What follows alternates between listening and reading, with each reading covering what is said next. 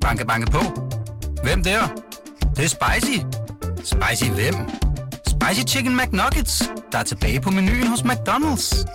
Badum, bom, tji.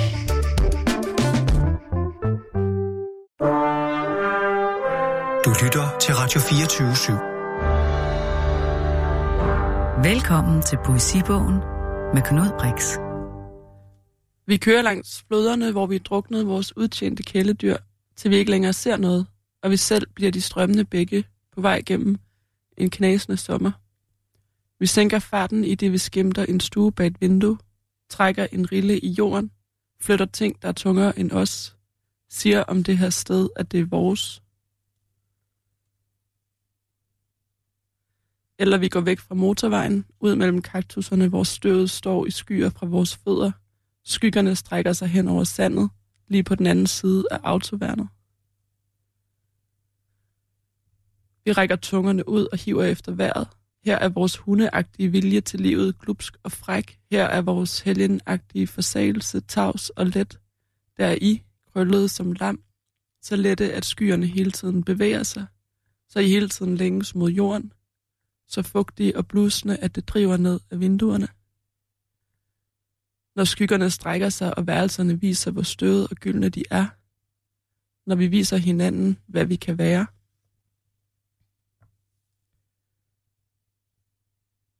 Vi gør, hvad vi kan for at få vores tilværelser til at hænge sammen. Knytter snoren hårdt i vævet, væver billedet ind i klædet. Vi træder hen over autoværnet og ud i den bløde kaktusørken. Lander plumpt og lidt skævt. Sprækker og smuldrer. Vi står i vores flistrøjer eller sætter i gang og går i vejkanten. Spreder ben, baller, et brus. Det strømmer igennem os. Lad mig blive gennemsigtig. Det strømmer igennem mig. Jeg vil lukkes ind. Jeg kan ikke se, hvor lyset kommer fra. Det er ligesom overblændet for meget. Det er ved at falde fra hinanden. Jeg kan ikke være alene lige nu. Vi gemmer os, og det bliver vores mulighed for at leve et liv. Vi bliver til det, vi kan med hinanden. Jeg drømmer om et system, der er menneskene værdigt. Snart bliver også min mund fuld af jord. En flaksen under spærne, der holder velvingerne af glas over Østeuropas banegård. Støvet blæser gennem en landsby, der har været sunket sammen siden sidste jordskæld. Støvet bevæger sig med åndedrættene, som danner en kæde af fjerne brag fra torden eller styrtende huse. Emanuel siger, det er som om vi er nødt til at finde en måde at få verden til at findes igen. Jeg tænker på dig hver dag. Vi burde være samme sted. Det grønne i flaskeskår, vi finder i strandkanten. Små stumper af påfugle fra fliser, som har siddet i opgangen. En kjole ligger i en bunke på gulvet. En lygtepæl står næsten helt under vand. Et træk ned, kon- ned, et træk ned gennem kontinentet. Når vi vågner, vil vi vide, at alle sole er stjerner, der springer. Lyset må rejse til det møder noget at lyse på. Måske fandtes vi en gang. Måske kommer vi til at findes igen. Velkommen, Liv Sejrbo Lidegaard. Du læste op af din seneste digtsamling. Vi er her? Ja. Eller er det Vi er her? Ja, det siger jeg selv. Du siger, vi er her. Vi er her. Ja. Ja. Den er fra øh, sidste år, 2018. Ja. Øhm, men handler om, jeg ved ikke, om det er det rigtige at sige, øh, det rigtige ord, men den omhandler, den tager udgangspunkt øh, i noget, der foregår nogle år tilbage? Eller hvad vil du selv sige om den her bog?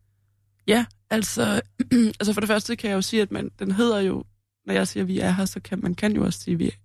Hvad er det, du siger? Vi er her. Vi er her. Vi er her. Nå, nej, men i hvert fald, så er der ikke nogen, altså det er jo ikke fordi den ene måde er mere rigtig end den anden. Jeg ved godt, man kan sige det på forskellige måder. Øhm, og øhm, altså måske kan den består, altså den, den er ligesom lavet ud fra sådan et øhm, inklusionsprincip på en måde. Der er alle mulige forskellige tekster i. Jeg startede med at ville lave sådan en super tight bog, hvor det kun var sådan, det skulle være sådan et helt strømlignet værk med en slags tekster. Fordi min første bog havde også forskellige tekster i sig, og det, så følte jeg, nu må jeg, nu må jeg prøve at gøre noget andet, og så gik jeg helt kold i det. Og så, øh, ja, så lavede jeg ligesom, gjorde jeg på en måde det modsatte i stedet for. Så var jeg sådan, okay, men hvis ikke den kan være sådan super eksklusiv og tight og gennemført som sådan et værk, så må den prøve at være et værk, der sådan kan rumme så meget forskelligt som overhovedet muligt. Øhm, og øh, derfor så rummer den en del forskellige slags tekster, ja. synes jeg selv i hvert fald. Du siger øh, på et tidspunkt, at du længes, jeg er ikke sikker på længsel af ordet, men et system, som er menneskene værdigt. Ja. Hvad skal jeg mene om den sætning? Det ved jeg da ikke. men men jeg, jeg ved godt, hvad jeg selv tænker. Øh, det er jo ligesom... Øh, mange af teksterne, især det, jeg læste op her, er ligesom skrevet ud fra den her mm, sådan lidt store forundring over at øh, se et samfundssystem, der på noget ikke kan rumme sine egne mennesker. Altså som også, øhm, altså måske især blev meget tydeligt i 2015, da der ligesom var den her situation med øh, flygtningen, der gik på I-47 øh, fra, øh, ned fra Lolland. Øh, og den måde, at øh, samfundssystemet på en måde blev enormt bange for de her mennesker, og også øhm, ikke havde nogen love, der indbefattede dem. Øh, det føltes for mig som om, at det var nogle iboende ting i systemet, som pludselig blev meget synlige der. Øh, og at det på en måde er sådan lidt himmelråbende at have et samfundssystem, som ikke tager udgangspunkt i menneskene, der er der. Det er jo også derfor, titlen øh, er, som den er. Altså, det er jo sådan en, en insisteren på, sådan, jamen, det første er den fysiske virkelighed. Det er de mennesker, der går rundt i den fysiske virkelighed.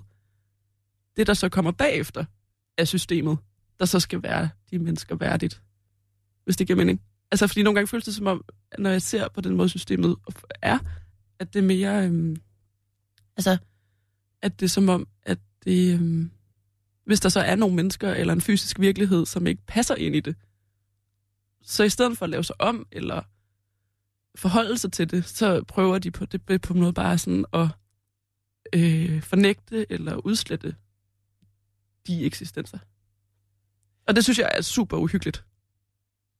Og hvordan, øh, hvordan sniger det sig ind i din poesi? Øhm, jamen for det Udover den konkrete sætning, som Ja, ja. siger, at du drømmer om Ja. et system, der er menneskene værdigt. Jamen for det første bliver det vel noget med at øhm, prøve at opholde sig så tæt på den fysiske virkelighed som muligt. Altså i skriften. Ja. At, at det er noget af det, som jeg tænker hele tiden har været min mission med at skrive. Det er ligesom at prøve at være sådan, hvordan kan vi, hvordan kan jeg få den her fysiske virkelighed, som jo så altid jo vil være subjektiv. Altså, jeg er en krop, som har nogle bestemte begrænsninger og erfarer den på en bestemt måde, men som jo også altid er altså en del af en større fortælling, eller hvad man skal sige, en del af en, øh, en tid og en kultur og alt muligt andet, som gør, at øh, vi, vi, jo har, jo har en fælles verden. Ja. Øhm, Men lige der går der jo også en form for skillelinje i dansk samtidslitteratur, ikke? hvor du har, altså, du står i den position, at du beskriver det. Hvor sådan en som Jonas Eika siger, at det er ikke nok at beskrive det. mm, Man er nødt til at engagere sig. mm, Øh, og Peter Clement Wohlmann står måske mere på din side, eller et eller andet sted midt imellem, og beskriver det også.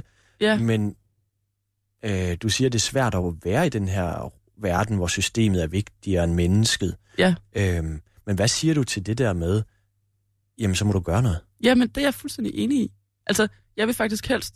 Øh, jeg, jeg er meget enig med, enig med Jonas i, at det ikke er nok at beskrive det. Ja. Og jeg kan jo selvfølgelig ikke selv falde, fælde dom over, hvad mine tekster gør. Nej. Men jeg kan sige så meget, at jeg, det har været meget vigtigt for mig, faktisk også at prøve, altså, øhm, altså faktisk at prøve at finde noget andet også. Ja. Øhm, Hvad er det? Jamen, for eksempel øh, den her tekst, hvor at, øh, som har været meget vigtig for at skrive den, som er ligesom sådan, det er en gammel kraft, vi er ude efter. Så ligger de så ned på sådan en vej og prøver at suge den her gamle kraft. Øhm, der er ligesom... Altså det, det er jo på en måde sådan et, et ydmyg, en ydmyg ansats, men dog altså for mig meget, meget vigtigt, ikke ligesom at bare sådan forfalde til håbløsheden og sådan påpege alt det, der er galt, men ligesom faktisk at være sådan, okay, men hvordan laver vi et, et andet slags fællesskab? Mm. Øhm, det bliver jo det, ikke? Altså dels det der med at opholde sig med den fysiske verden og insistere på dens ret eller dens virkelighed, men også ligesom at prøve at finde nogle veje, som så går udenom, altså som, som er meget mere sådan, hvad skal man sige, kan opstå et sted og forsvinde igen med det samme, eller som er meget mere sådan dynamiske, øh, men som alligevel kan være stærke. Øh, det, det føler jeg er vigtigt for min skrift, og faktisk også har været det fra begyndelsen. Og netop fordi, at det er en måde ikke kun at så beskrive problemerne, men også at prøve at lave noget andet, eller sådan skabe et eller andet udgangspunkt for, at der kan opstå noget andet. Og det er ikke det samme som at gå ned til en demonstration med et øh, skilt, eller være sådan på den måde direkte aktivistisk, som jeg i øvrigt også mener, der kan være god grund til at være. Men, men, øh, men jeg tænker, at litteraturen, og det tror jeg faktisk også, ja, det ved jeg ikke, men altså, øh, litteraturens politiske mulighed er jo også netop øh, inde i det litterære felt, og ligesom øh, på nogle mere lidt langsigtede måder, eller i forhold til netop, hvordan den offentlige samtale kan være, hvem kan man snakke med hvordan, og alle sådan nogle ting. Ja, at, så det du siger er, at litteraturen kan godt engagere sig, uden at digteren behøver at stå på barrikaderne, eller huse flygtninge, eller engagere sig sådan direkte fysisk, politisk, så ligger engagementet i litteraturen. Ja, det kan den godt. Ja. Men altså, jeg synes faktisk, der er alle mulige gode grund til også at gøre det, det, det andet for tiden. Så det er ikke fordi, at jeg ligesom vil, vil betale det imod, men, øh, men, ja. men jeg vil også gerne ligesom sådan... Øh, jeg vil gerne... Jeg er interesseret i den her lidt mere sådan... Øh, hvordan skal man sige det? Mm. Nu går jeg måske lidt i stå, men altså, der er noget med sådan skriftens politiske mulighed. Altså, fordi hvis du tænker den aktivistiske praksis som... Altså, hvad, hvilke handlinger laver du i verden? Huser du en flygtning? Eller, ja. Så er det jo ikke sådan... Så er det jo forfatteren som person handlinger. Men jeg tænker, skriften handler jo også. Ja, ved at de lægger sig ned og suger af en urkraft og forsøger at finde et andet... Øh... Nej, altså jo, Nej, fordi så er du igen ligesom inde i, i, i, øh, i temaet på en måde, men, mm. men selve ordene handler jo. Ja. Altså, når jeg skriver et ord ned, er det en handling. Du læser det, det er en handling. Øh, den, så, altså så den det, transition. Så er, det op, så er det oplagte spørgsmål jo, hvad, hvad håber du så, at folk får ud af poesien? Altså, hvad, kan den, hvad har den af potentiale i forhold til at aktivere mennesker, eller ja. flytte dem? Øhm, men den har jo, øhm, for mig at se, et meget stort potentiale der øh, fordi at den øh, for det første kan være upartisk eller uengageret på en, i en eller anden grad. Ja. Øh, den kan skabe et rum, hvor at man kan mødes, uden at være i samme rum. Altså, igen, hvis man er interesseret i fællesskaber, så er det jo noget med sådan... Den, det, der ligger jo en henvendelse i sådan en bog, ikke? Jo. Øh, og den kan blive modtaget alle mulige forskellige steder. Øh, den, den får lidt sit eget liv på den måde, ikke? det kan, øh, det kan, det er jo en måde at lave et fællesskab, faktisk, ja. tænker jeg. Og så kan man sige, sådan, den måde, teksten taler på, øh, er for mig at se helt anderledes end den måde, der ellers bliver talt på i den offentlige sfære. Øh, så der ligger jo sådan et håb om, at man pludselig kan have en offentlig samtale, som har et helt andet udgangspunkt. Og hvor det ikke skal måske handle om at få ret, eller øh, være, hvad skal man sige, mm, få mere magt, for eksempel også. Men at det ligesom kan handle om, måske også altså en eller anden mere oprigtig, sådan, øh, vilje til at ville dele ting, eller diskutere ting, eller vil finde ud af noget, eller ja. sådan noget. Æh, I forbindelse med, den kom i, uh, i 2018 på Gyldendal, der fortalte du lidt om, om udgangspunktet, udsigelsespositionen for dæksamlingen også. Øh, og at det på en eller anden måde, øh, man kan sige, rammen er en, en bilferie Mm-hmm.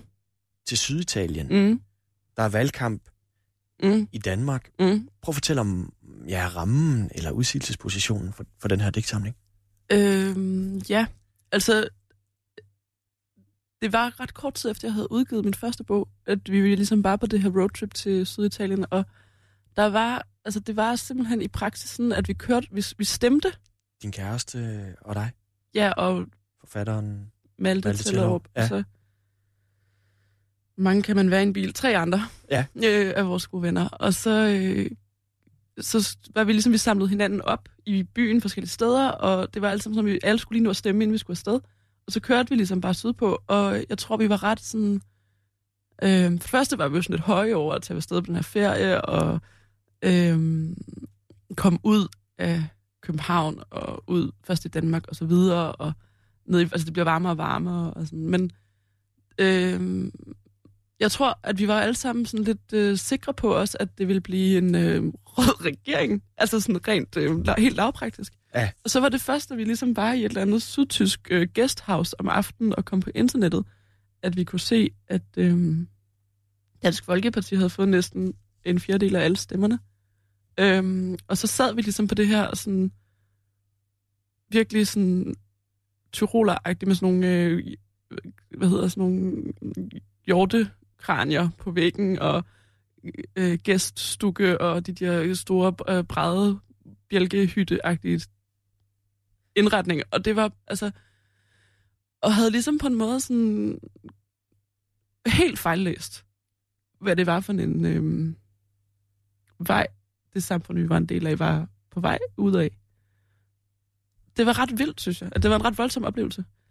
Mm, men så var det faktisk først på vej hjem i bilen, at jeg ligesom sad på der bagside, og det kan jo godt være virkelig, virkelig kedeligt også at, øh, at køre på den måde. Og også lidt uhyggeligt.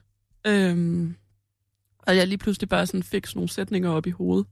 Det var sådan en form for inspiration, der ramte mig. Det er ikke, alt, det er ikke så tit, det sker på den måde, at det ligesom sådan, det kom fra et eller andet sted. Bare sådan sætninger, hvor jeg var sådan, okay her, nu sker der et eller andet, jeg ved, jeg skal skrive noget om det her. Ja. Øhm, og at det skal være, øhm, det skal tage udgangspunkt også i øh, Europa. Altså i, i- modsætning til min første bog, som var meget sådan skandinavisk på en eller anden måde, så, øh, så var jeg sådan, gud, men jeg har jo jeg har et virkelig stort udforstående med Europa. Men det må da også være... Altså nogle gange, hvis jeg har rejst som journalist, så er jeg inde i en anden bevidsthed, når jeg ved, at jeg skal skrive om noget, jeg skal bruge det her til noget. Mm. Jeg lægger mærke til detaljerne på en anden måde. Vidste du, nu er jeg på bilferie de næste tre uger, nu vil jeg skrive en digtsamling. Nej, nej, jeg havde ingen else. Jeg tænkte netop, jeg var på ferie. Altså, jeg, jeg var sådan, altså, det var, jeg havde lige udgivet den der første bog, og jeg var meget sådan, altså, Men du siger alligevel, at du ved, gud, det her skal jeg skrive om. jamen det kommer ligesom til mig, ikke? Ja. Det, kommer, det, det føles som om, at jeg bliver sådan ramt af et eller andet, som sådan, sådan nogle sætninger, der kommer op i mit hoved. Og hvad gør du så? Jamen, så sidder jeg jo bare på det bagside og stener, noterer lidt på min telefon, øh, og så er det så, da jeg først, altså efter, da jeg kommer hjem, at det ligesom ruller, og så øh, bliver jeg mere og mere besat af at skrive de her tekster. Øhm, og øh, til sidst så tager jeg til Berlin, fordi altså, det er så i starten af september, fordi jeg simpelthen bare altså, sådan, ikke rigtig kan være i nærheden af nogen mennesker. jeg bliver sådan helt uomgængelig.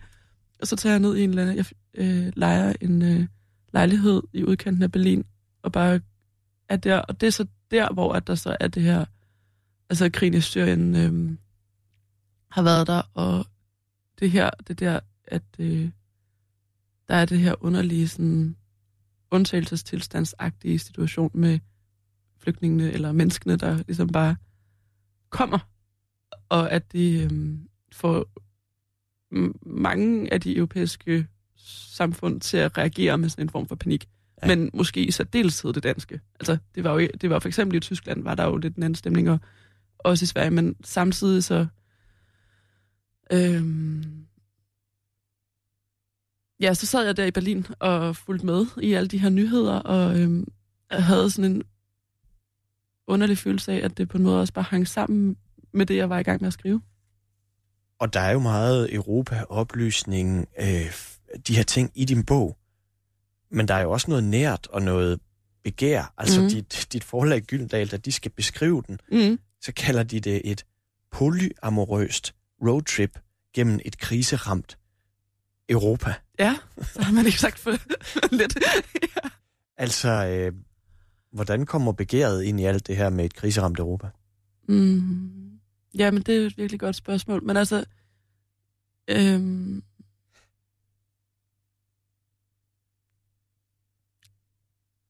mm,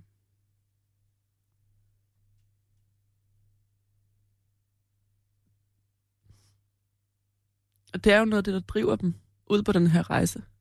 Altså, de bliver jo ikke, netop som du vi også snakket om før, det er jo ikke sådan fordi, at de tænker, så nu skal vi ud og skrive om et kriseramt Europa, at de tager afsted Nej. på ferien. Eller, Nej. Øhm, jeg tror, at øh, det i bogen er begæret, der driver både jeget og videt øhm, ud og ud i at bevæge sig. Øhm, og på en eller anden måde, så kommer det til at, øh, at være på den måde, altså ved at begæret er så tilknyttet til bevægelse. Ja. Øhm, Men kan begæret ikke også være tilknyttet krise? Altså, jo, det, det tænker jeg da nogle gange, at hvis man alligevel ved, at man skal dø, eller hvis man alligevel ved, at der er en voldsom krise, Ja. fuck it. Altså, Ja, jo. noget frisættende i det der. jo, Og- det kan du sige. Altså helt klart, altså der er jo, men det er jo også altså sådan... Øhm, det er jo ikke sådan et moralsk udgangspunkt. Nej. Øhm, I hvert fald. Og, Nej, begæret. Nej, og, og altså det at blive sådan drevet Ja. Rundt af det. Ja. Altså, øhm, men, øhm, men på en eller anden måde, så kommer det så alligevel også til at være det, der... Øhm, altså det er jo et begær, som retter sig i alle mulige retninger.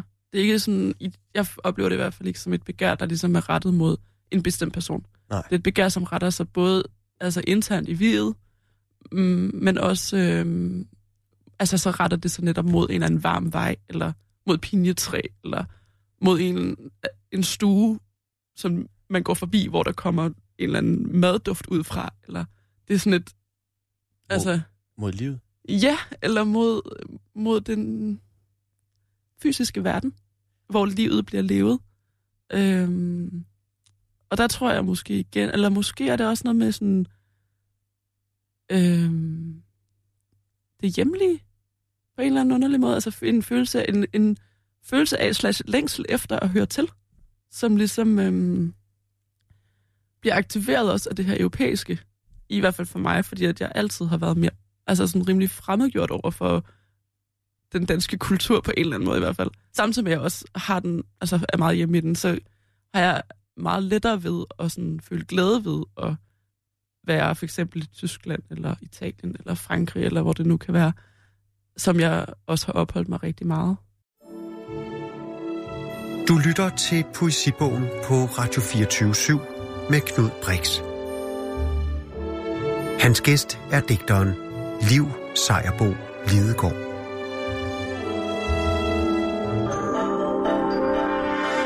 Liv Sejerbo Lidegaard, vi, øh, vi har talt om din, øh, om din seneste bog, og du fortæller om det her med, at du et eller andet sted måske øh, snarere end at føle dig hjemme i Danmark, også føler dig hjemme i andre lande i Europa. Og mm. jeg kunne godt tænke mig ligesom at prøve at gå lidt baglæns for at forstå, hvordan er du kommet derhen, ikke? Mm. Øhm, du er 33 år, Mm. opvokset øh, nord for København. Mm. Øhm, din far er øh, Bo Lidegaard, tidligere chefredaktør, og øh, ja, jo øh, embedsmand, og øh, din mor er Vibeke Sejerbo Nielsen. Mm. Øhm, hvad, øh, hvad var det for en, en opvækst, du har fået? Jamen, det er et godt spørgsmål. Altså, på mange måder tror jeg, at det har været en relativt almindelig og relativt tryg opvækst, jeg Ja. ja. har fået. Øhm, men der har selvfølgelig været det lidt atypiske, at vi har været med på rejser. Ja. Altså, når min far øh, har skulle øh, udsendes. Vi Ja. har været i Schweiz og i Paris, da jeg var lille. Øh, tre år, da jeg var i Schweiz, da jeg var helt lille, og så tre år i Paris, da jeg var tween. Hvordan var det? Og, altså, det hører man jo tit, det der. Det er jo nærmest øh, lagt, øh, hvad kan man sige, været årsag til begreber omkring diplomatbørn mm. Og alt det her. Ikke? Mm. Altså, hvordan har du... Det lyder ikke som om, at du er sådan en, der er blevet nødvendigvis rodløs af at have have, er blevet- blevet taget op med rod og flyttet rundt? Nej, altså jeg har jo, altså det er sådan lidt dobbelt, fordi at øhm, jeg startede ligesom der i Paris. Third culture kids kalder man det, hvis man sådan er rodløs. Ja, hvis man er diplomatbarn. Jamen klart. Rodløse diplomatbørn. Ja, ja, men Ja. altså det, det er jo sådan, måske har jeg et lille third culture kid inde i mig et sted. men det var sådan, at jeg startede der i Paris, der startede jeg ligesom på øhm, den internationale skole i Saint-Simon-Lay, ja. hvor der gik 2.500 diplomatbørn. Ja. Øh, og det gik fuldstændig galt. Altså det kunne jeg slet ikke øh, finde ud af. Hvorfor? Øhm. Hvad var det, der gik galt? Jamen, altså, øhm, jeg kom fra en dansk friskole, Ja. øh, hvor jeg ligesom havde rendt rundt i mit øh, udslidte joggingtøj og ulet hår, og også altså, bare havde været meget et barn på måde. Ja. Og havde fået lov til at gøre ret meget, hvad der passede mig. Ja. Øhm, og øh, også måske havde været vant til at være ret god i skolen. Altså det var i hvert fald noget, jeg synes var sjovt. Jeg synes, Ja. det var fedt, ikke? Ja. Øh, og så øhm, kom jeg hen til, og det er jo, altså den der skole, så som har lavet, det er jo sådan en eliteskole. Ja. Øh, på en helt anden måde. og den er, øh, den var meget autoritær. Øh, jeg forstod ikke et ord af, hvad der foregik. Altså, øh, undervisningen foregik på fransk, øh, og jeg kunne ikke et ord fransk. Øh, og mange af de andre elever kunne engelsk flydende, fordi de var vant til det her skolesystem. Ja. Øhm, så jeg blev også altså, socialt totalt udenfor.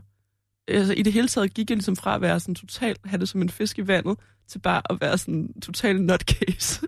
altså den eneste, jeg kunne blive venner med, var sådan en hollandsk fyr, der hed René Marie, som ikke kunne få nogen som helst venner, fordi han havde sagt, at, han, at Hollands nationalret var at spise rotter.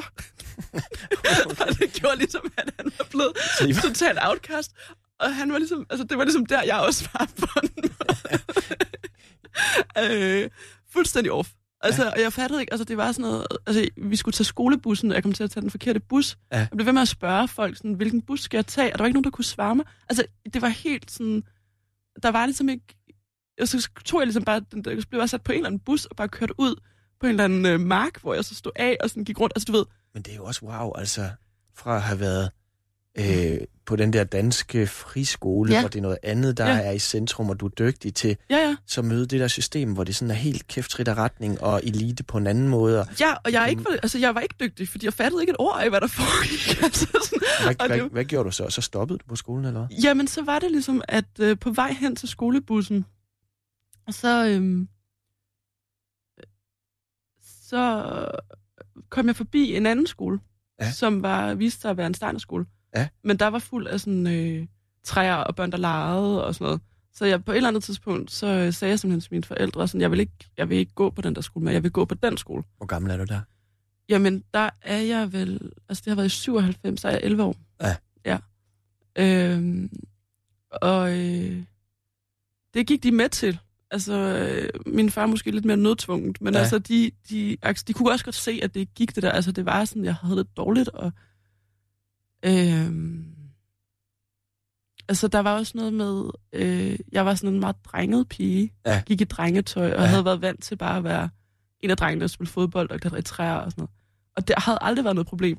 Men pludselig, så øh, der i skolebussen, så var de bare sådan, er du en dreng eller en pige? Er du en dreng eller en pige? Nå. Hvorfor har du langt hår, når du går i drengetøj? Og du ved, lige pludselig bliver jeg konfronteret med sådan nogle ting, som, hvor, altså, hvor jeg synes, det var dybt pinligt. Også fordi, at min lillebror var der også, og sådan, han skulle så være vidne til det her.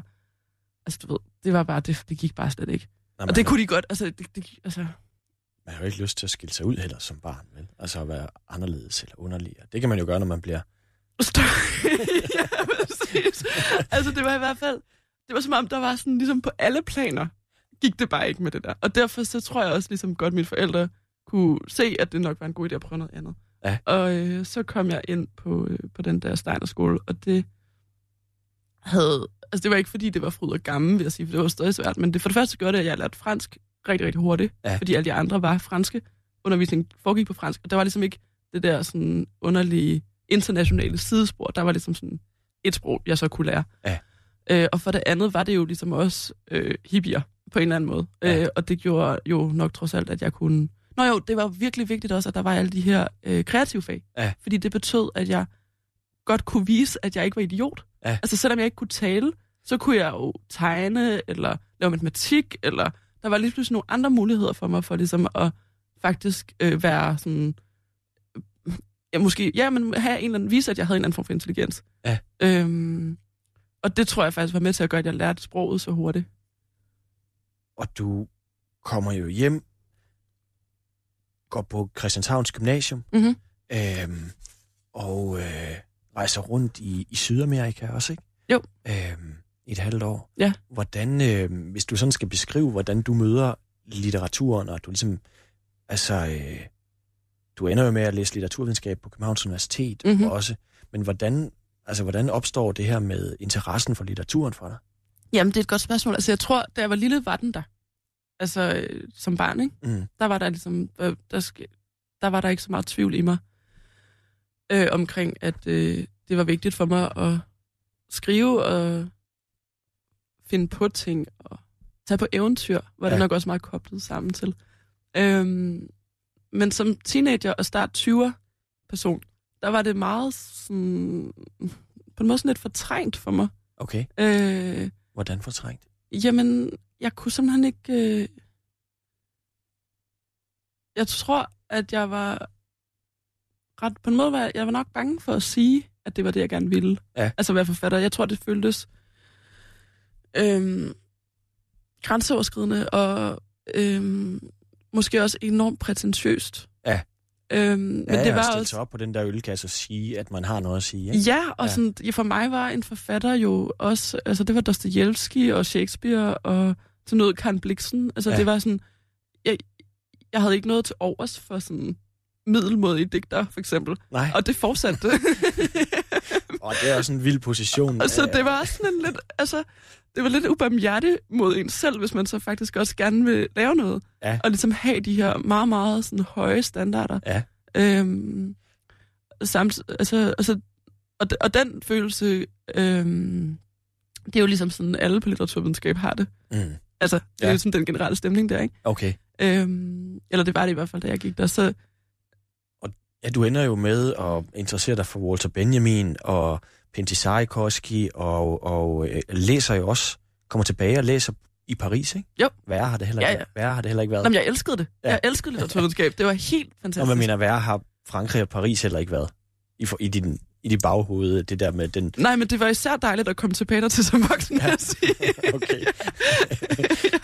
ja. øhm, Men jeg kunne godt tænke mig, fordi en, det er ubarmhjertigt kun at have 55 minutter, ikke? jo, Men, men, men øh, fra du læser, og du...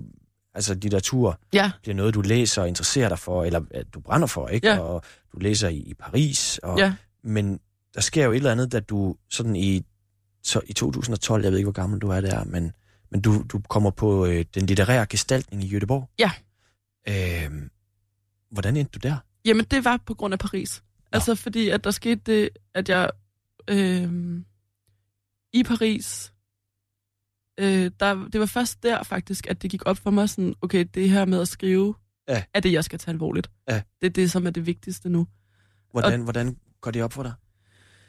Øhm, jamen, det var sådan et helt manisk forår i Paris. Nå. Og jeg mødte ligesom nogle øh, ligesindede, øh, an, altså nogle andre eksildanskere. Ja. Øhm, de havde sådan en blog, der hed virkelig.dk, øh, og de udgjorde sådan på godt og ondt, ligesom lidt en modpol måske også til noget af det, som jeg havde mødt som sådan det litterære miljø, eller hvad man, hvad Ja. man skal kalde det. Ja. De lavede noget andet. De var mere optaget af sådan, øh, hvad skal man sige, reportager, eller øhm, sådan en lidt mere, måske lidt mere old school, men også måske mere sådan verdensvendt, eller øhm, de, de havde en anden æstetik, som passede bedre til det, jeg gerne ville. Ja. Og som gjorde, at jeg pludselig var sådan, okay, der er faktisk nogle andre også, som gerne vil det her. Og så øh, blev vi venner og festede, og de læste for første gang. Så var der nogle andre, der læste det, jeg, jeg skrev, øh, og synes det var fedt. Og så lige pludselig, øh, så, øh, så var der en af dem, der gik på litterær gestaltning. Ja. Og det var første gang, jeg hørte om den skole. Øh, og han synes, at det var helt vildt fedt at gå der. Og så øh, var der lige pludselig også et sted for mig at søge hen. Ja. Hvilket jeg heller ikke rigtig havde følt, der var. Så du begynder på, på litterær gesta- altså i øvrigt, det er jo nærmest en titel, ikke? Et manisk forår i Paris. Den er lidt tyk. Den er meget tyk, den er meget tyk. Øhm, og den er sikkert også taget. Det tror jeg. Men, men du kommer så til Jødeborg. Ja. Øh, hvordan, var, hvordan var det at gå på den litterære gestaltning? Det var fedt. Ja. Det var rigtig, rigtig fedt. Jeg Øhm, har haft Jesper Brygger inden, Ja. digteren, som fortalte, altså der er jo sådan en eller anden form for eksil Ja. over det, ikke? Og, Jo. og der er både danskere, svenskere og nordmænd. Og, Altså, øhm, det er jo spændende, fordi at det er sådan...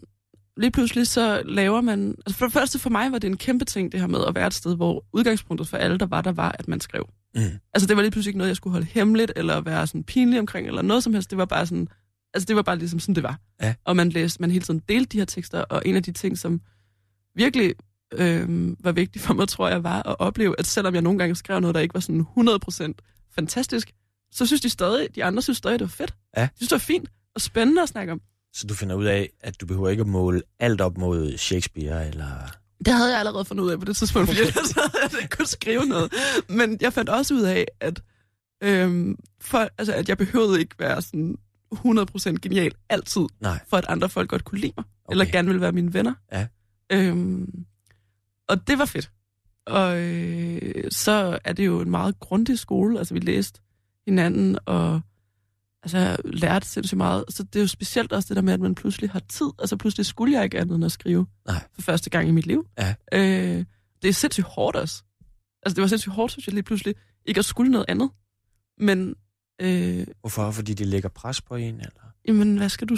Altså din dag er jo tom pludselig. ikke? Ja. Jeg har jo været vant til altid at have alle mulige forpligtelser, og så det der med at skrive var ligesom noget, jeg fik flettet ind ja. på en eller anden måde. Ikke?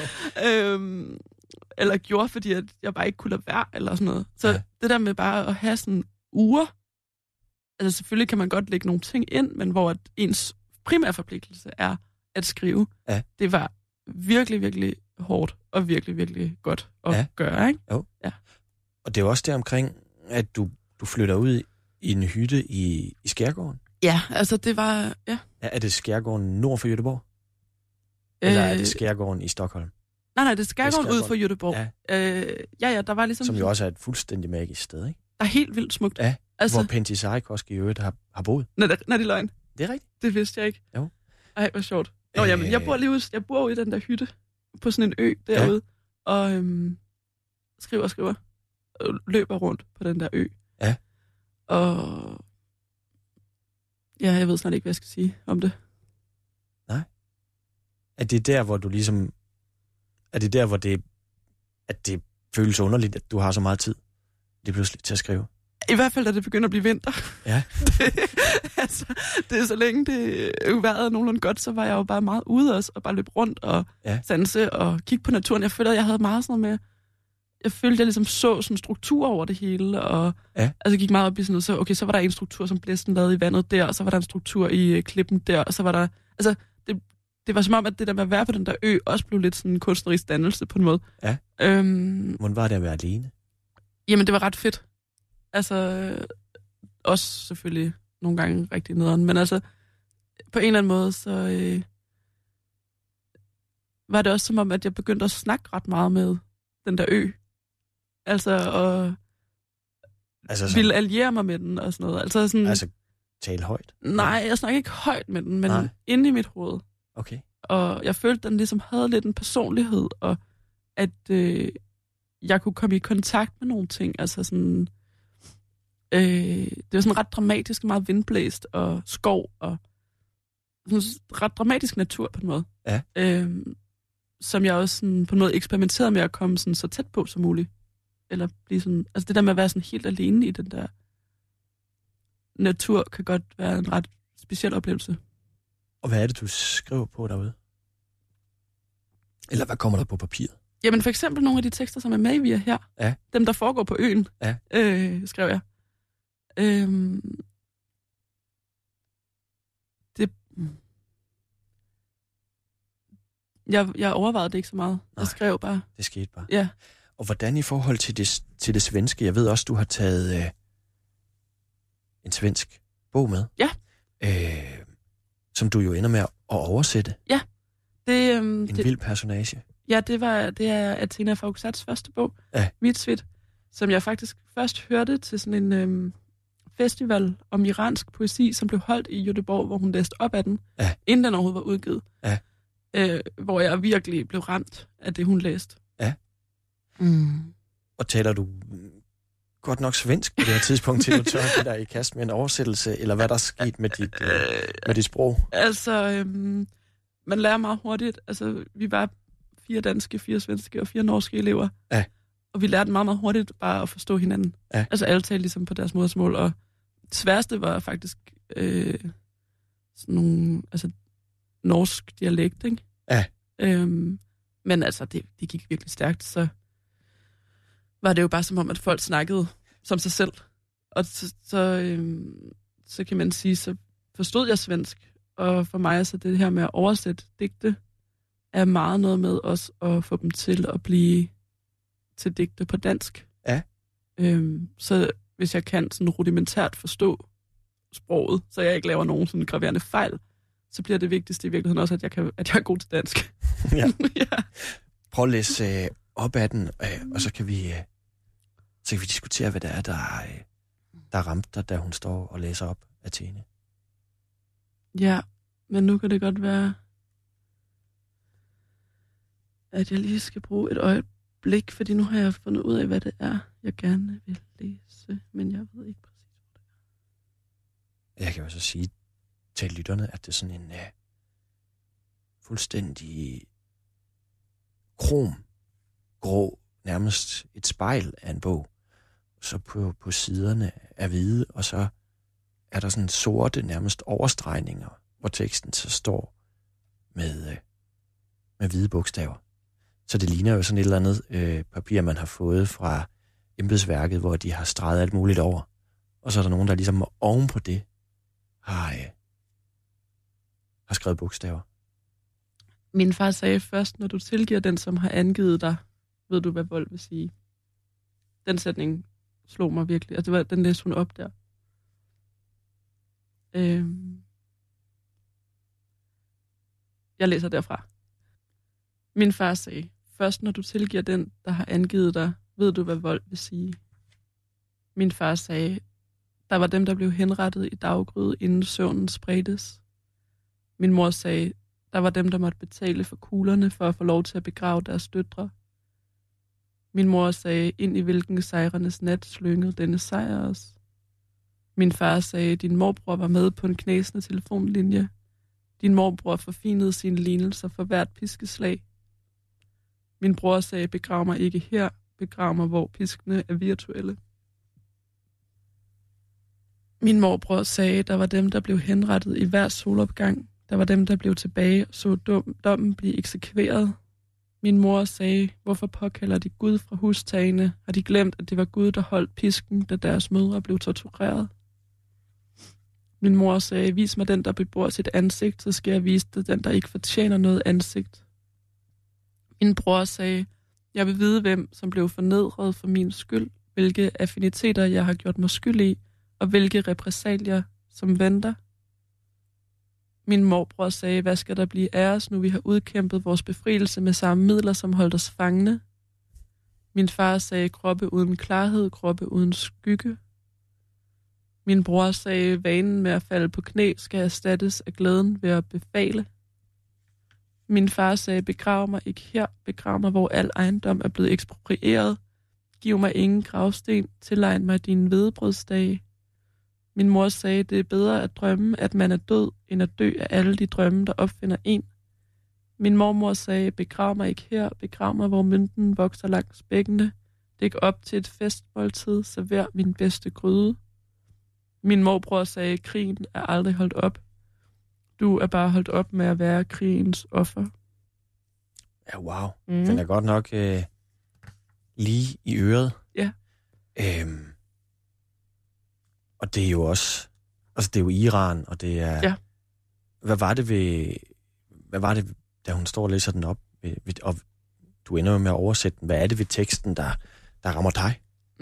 Øh, jamen, det er jo det hele. Ja. Øhm, men det er nok også øhm, den måde, at den øh, på en gang er så politisk og så øhm, poetisk. Ja. Altså, øhm, at den har den her øh, på en gang tænker jeg, at den har nogle holdninger, men samtidig læser jeg den også som et meget åbent, søgende værk. Ja.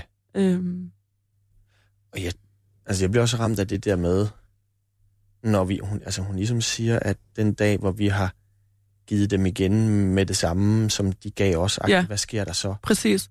Det er fandme også en vild tanke, ikke? Ja, det er det. Ja. Øh, og på en eller anden måde, så tænker jeg, at mange af de spørgsmål, der er i den, så, altså jeg tror godt, man kan sige, at de har ligesom sådan en specifik erfaring netop af øh, eksil fra Iran, altså at gøre. Ja. Men samtidig så taler de også bare meget ind i vores tid på alle mulige planer. Du lytter til Poesibogen på Radio 24 med Knud Brix. Hans gæst er digteren Liv Sejerbo Lidegaard.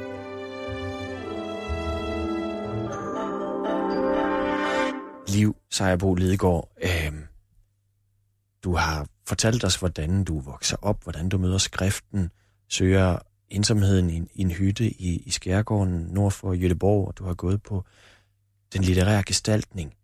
Øh, så opgiver du jo et eller andet sted også øh, hele det der liv i København eller Sverige, og jeg flytter til, til Vestjylland, ud til Vemp. Ja. øhm, så er du jo i gang igen med Ja, præcis. at forlade det hele, ikke? Jo. Ja, altså, jeg ved godt, at Udkants Danmark ikke er at forlade det hele. Men, Nej, men det er da meget mere at forlade det hele. altså, Hvorfor, hvorfor flytter du til Vestjylland? Jamen, altså, øhm, jeg havde en følelse...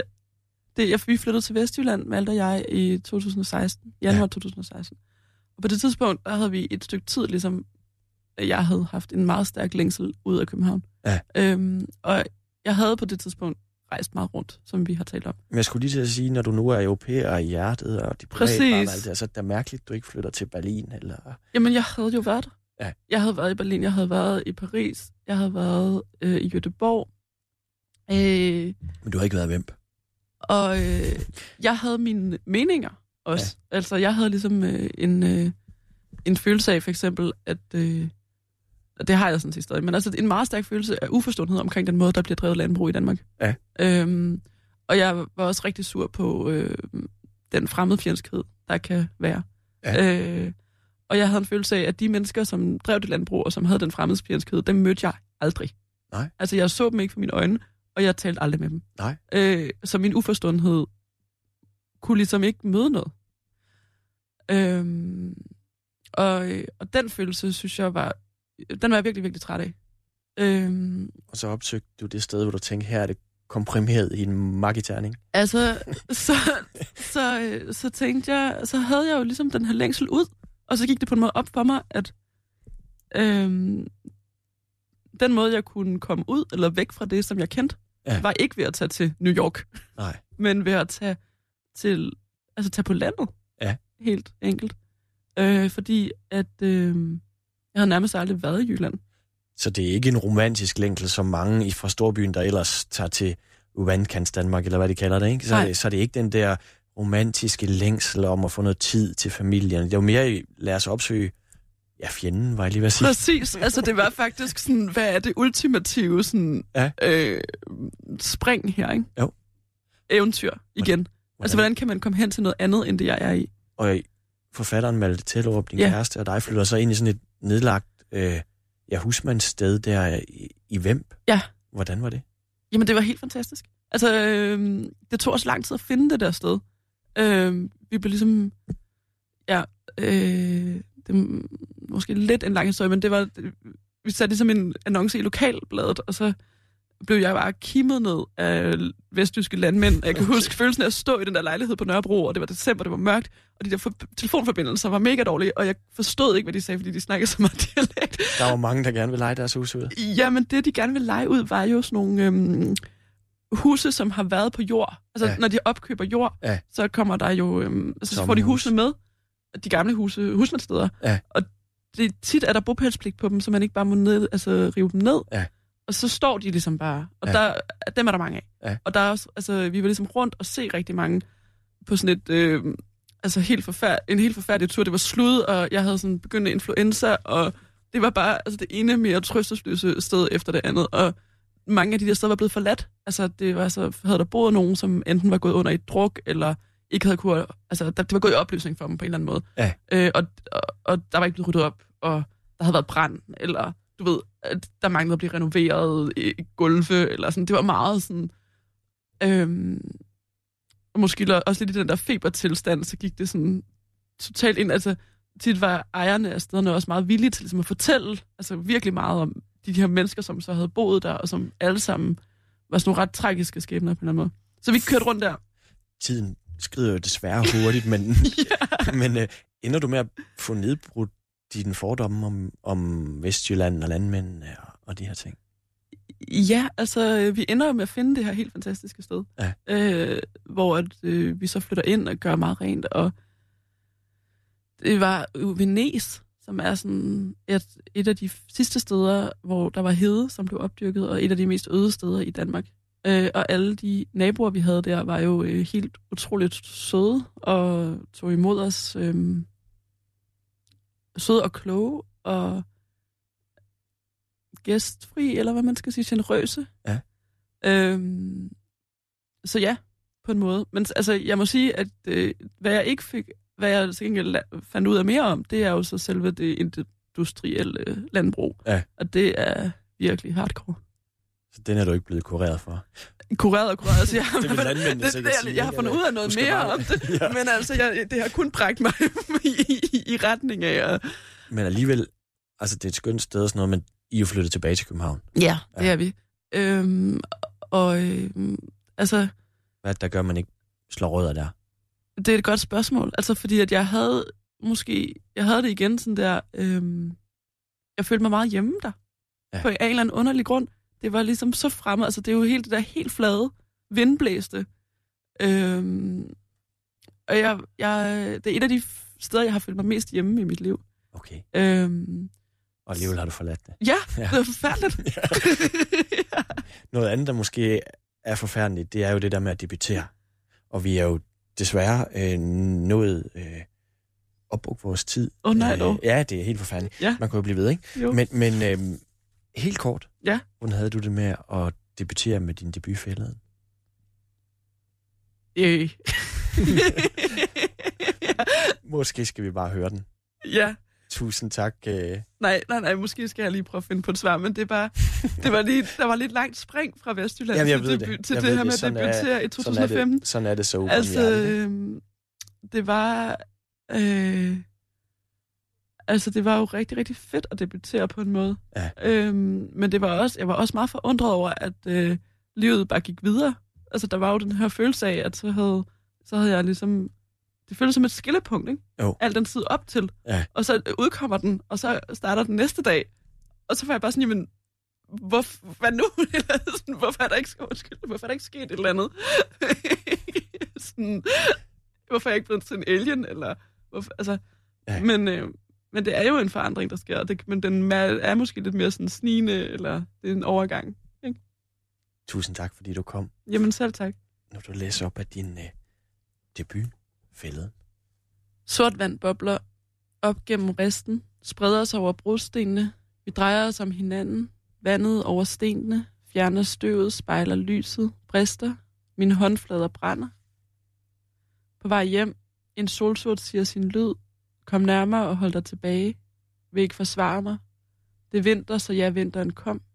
Står og vipper mellem slud og krat. Ud af sten og tåge vokser lav. Ud af elledans bruskhat. Ud af min hånd vokser en mælkebøtte djævleurt. Det er sent, for sent. Ligger mig på maven, hvor støvet har farver i sig. Vil huske det, der er latterfrøer, og det, der har været løvfrø. De meget tunge stjernefrøer, blå og giftige. Hvor sætter de af? Og det, der ikke har været et kindben, og det, der kunne have været ører, en huds duft. Kaster en sten i vandet, måske sådan, et plumt glimt, små blanke bølger spreder sig ud i overfladen. Så et spring. Mennesker, der prøver at holde hinanden. Jorden er en aktiv planet. Mange millioner år var vi mere eller mindre smeltet. Siden hobede der sig rust op på havbunden. Skalbærende organismer bare skaller, som blev dækket af yngre bjerglag. Tør strå vokser i næsten alle tagrender. Siden vi har det til fælles, også at være græsagtige planter. Svingel, sødgræs, flitter aks. Du lytter til Radio 24 /7.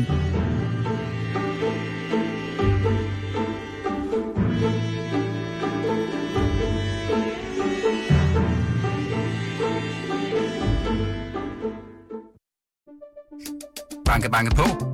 Hvem der? Det, det er spicy. Spicy hvem? Spicy Chicken McNuggets, der er tilbage på menuen hos McDonald's. Badum, bom, tji.